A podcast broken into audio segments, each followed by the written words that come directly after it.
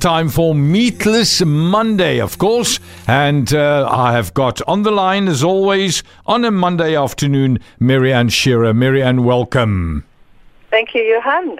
Great right. to be here. Absolute pleasure having you on my show. Now, we're going to talk about an alternative to milk. Now, not only because Europe and even Australia and New Zealand, everybody up in arms about milk and what it's actually doing to our bodies, but also when it comes to babies, an alternative. What would you recommend?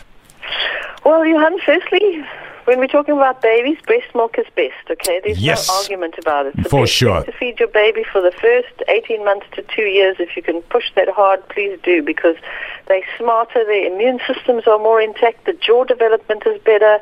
Literally, you're going to have a much smarter, healthier baby if you breastfeed your baby. Obviously, make sure your diet is good. But when you can't, I found, and I know there's some contention about it, but I found that most babies do better on goat's milk. And in South Africa, we actually have a goat's milk powder that's available here. Um, you can get it at most stores.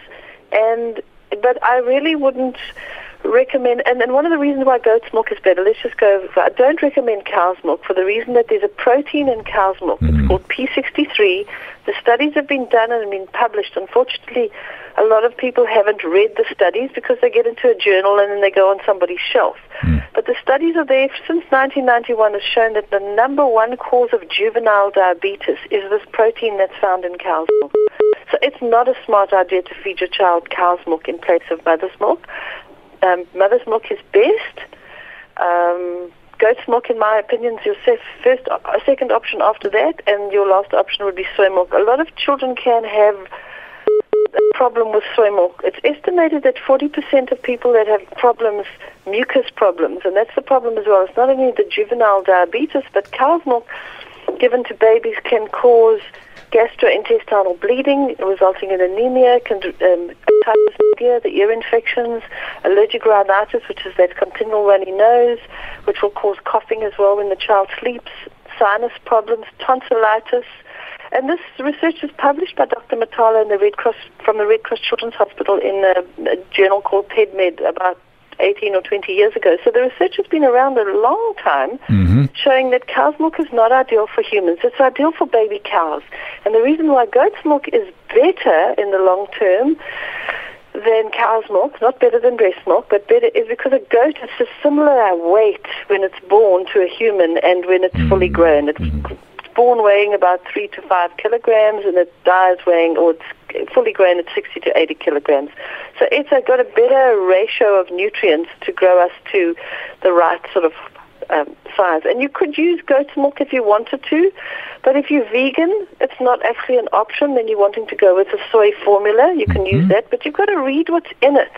I'd really, really, really do my utmost best. And you know, there are breastfeeding counselors everywhere. You can go to La Leche League, there's Breastfeeding Association. Just look them up on the internet and you'll find somebody close. These women are all over the country ready to help you be successful at feeding your baby. And there's nothing better than waking up in the middle of the night and it's perfect temperature, it's the perfect mix. You don't have to do anything. It's all mm, there. You know, mm. getting up in the early hours of the morning to feed your baby and heat the bottle and mix the formula is a big slip.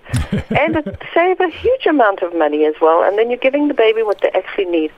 As far as fully grown adults go, I mean, unfortunately, human beings refuse to be weaned. I think it was Marius Barnard at a conference in Sun City about 20 or 30 years ago said the human beings are the only animal species that refuse to be weaned.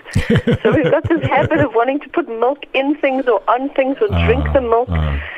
And and when you change to a plant-based diet, and if you're trying to do meat-free Mondays or trying to exclude animal products on a Monday, which is a good thing to do because your chances of heart disease, cancer, diabetes, osteoporosis, and arthritis are reduced considerably if you have days where you don't consume any animal products. Mm-hmm. And we know that dairy products, for example, also cause inflammation. People with lower back pain, knee joints, knee problems, arthritis. It's an inflammatory substance.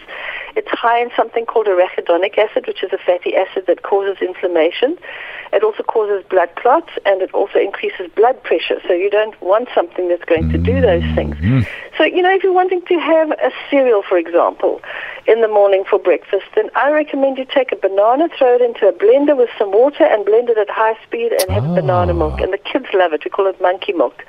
And so you've got banana milk on your cereal. Banana milk's not easy to put into your coffee or tea. Some people don't want to kick that habit, so I recommend that you. There are substitutes on the market. You could go and buy rice milk powder and um, oat milk powder, and you can buy them ready made in in a container. But the problem is that it's expensive like Very that. expensive, number one. yeah. And number Mhm. two, very often additives in. There's added fats, there's added sugars, there's preservatives.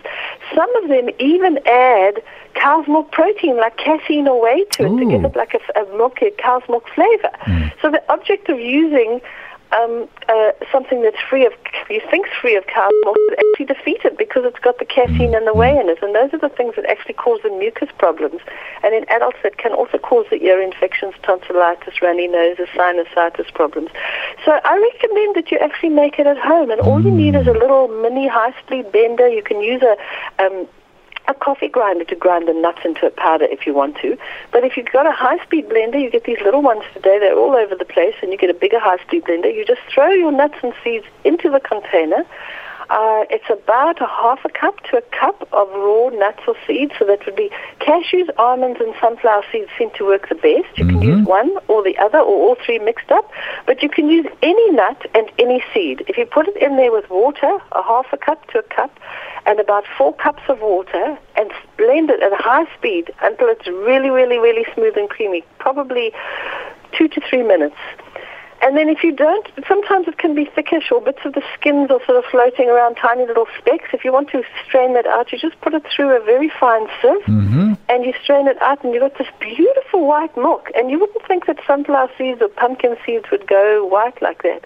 And why I'm mentioning sunflower seeds is because it's high in protein. It's 25, mm-hmm. about 20 to 25 percent, which is the same as almonds, which is more than chicken and fish, and about the same as steak. And your protein in there is high, but more than that is that sunflower seeds are really, really cheap. People think almonds and cashews, they're imported nuts. You know, some of them grow, grow locally, but it's very expensive nut. Uh, but sunflower seeds is a very reasonably priced source of protein. It contains the right essential fatty acids. You could buy them almost anywhere. Buying in bulk actually does bring the pre- price down. And then the beauty of making your own milk like that is you can freeze it. Mm, I don't mm. recommend freezing it in like a liter bottle, but I do recommend freezing it in ice cubes because then you can just take out a cube and Yeah. you need it. And then, you know, you're not having to like thaw the whole liter. And the nut and seed milks also go off like normal milk mm-hmm, does. Mm-hmm. And they last anything from three to seven days in your fridge, sometimes longer depending on the weather. But as I recommend, I do recommend that you actually freeze it. Um, And Oh. the, the great thing about these things is you can cook with these milks.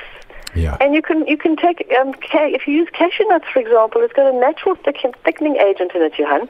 And and so instead of adding flour, you're just using the cashew nuts. You're making the milk, or if you want a cream, you just don't add as much water. So instead of adding four cups of water to it, you add two cups of water, and you use it as a cream to make a cream sauce, like a when we started eating meat-free days, we started eating things like I loved chicken a la king before we changed, and when we changed, I started looking for something that would kind of give me that same mouthfeel, and I found that either canned um, um, asparagus Yeah. or artichokes. Artichokes are closer to the chicken flesh if you cut them into like quarters or even slithers and you put that into this um, um, cashew nut cream. It gets thick and creamy. You'll never eat normal fresh cream again once you've tried cashew cream. It's unbelievable. You put a little bit of, I put ground mustard seeds in there. You could put mustard powder, but I like the mustard seeds because then I know they haven't added any fillers like white flour to it. And then you add a little bit of, I put some veg stock powder to give it a little bit of flavor, Uh-huh. and then you cook it. It is too delicious. You can make um, chicken, your sort of chicken a la king. You can take that cashew cream or the almond cream. It depends which nut you use.